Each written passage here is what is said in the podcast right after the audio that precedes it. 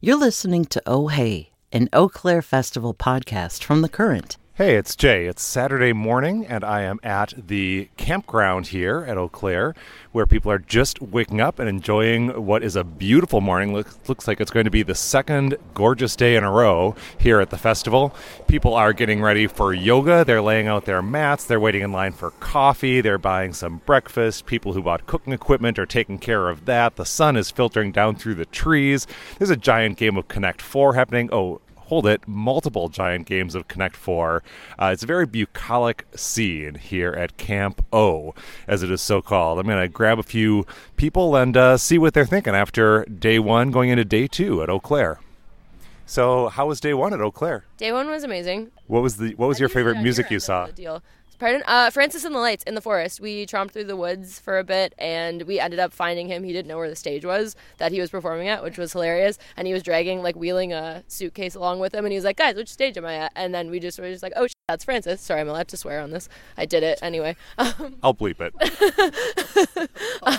So we started following him through the forest actually, and then we helped him find where his stage was, and then we ended up not where we were allowed to be or supposed to be, but then the Eaux Claires people were just like, eh, bleep it, bleep it, um, and we ended up just like hanging out behind the stage, and he was playing piano there, so we got like kind of a background view of him. But we, if we were like properly where we should have been, we would have only seen his back playing the piano, but we were at the front of him because we were in the bushes and we were like literally bushwhacking, and uh, made our way to see Francis and helped him find his stage. That was the coolest moment of the day yesterday. So.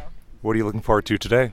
I have no idea because I don't have the app or anything, so I don't know what even is happening today. I decided I was coming here Wednesday, drove down from Toronto, so it's been a big old yeah. The national, actually, yes, the national. That's a good. See, I need help from my friends who I just made. What's your name, please? My name's Ryan.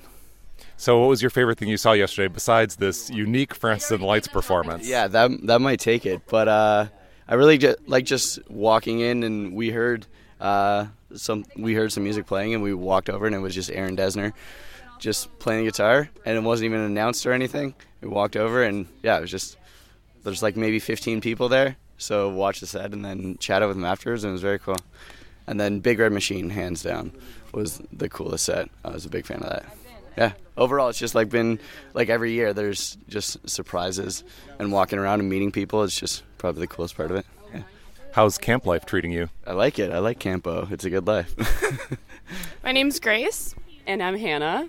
What'd you think about yesterday uh, from a musical standpoint? Oh my god, it was awesome.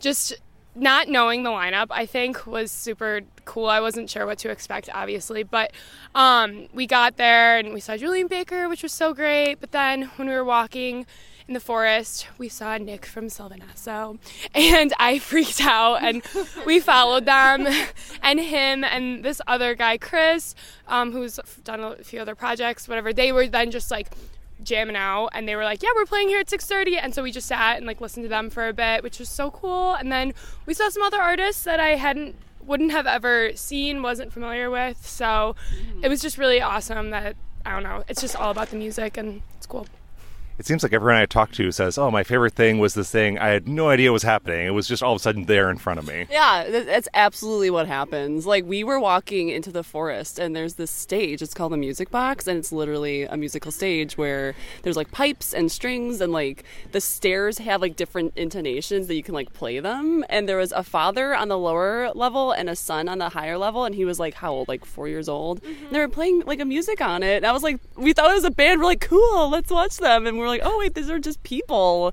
And he just happened upon it. It was so cool. Yeah, I loved it. So, how's camp life treating you?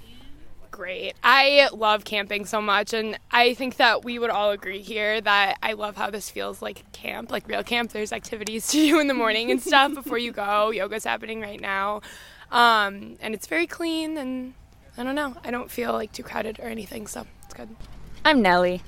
I'm Frank. So, you're uh, playing bags out here on the uh, the quad at Camp O. Cornholing it up. yeah. Definitely, yeah. This is almost as good as Giant Connect 4, but we're kind of done with that because every time it hits the bottom of it, of that little section, it breaks. So, you know, we've moved Best thing is is the big Jenga because it's a little dangerous, you know. Yeah. Dangerous how? Well, it's made out of wood, and each block is like a foot long. So when it goes down, it goes down. So, how's uh, the festival been treating you musically? It's sweet. It's sweet. Um, Big Red Machine was like a big is like a big event, but um, Serpent with Feet, who I'd never listened to before, only had heard of, was like super dope. He brought on um, Moses Sumney for like his last song, and he's gonna play today, and that was just friggin' like huge. Like a, it was like a spoken word poem music bit. Like I don't know. It was really it was super fun. It was very serpentine too.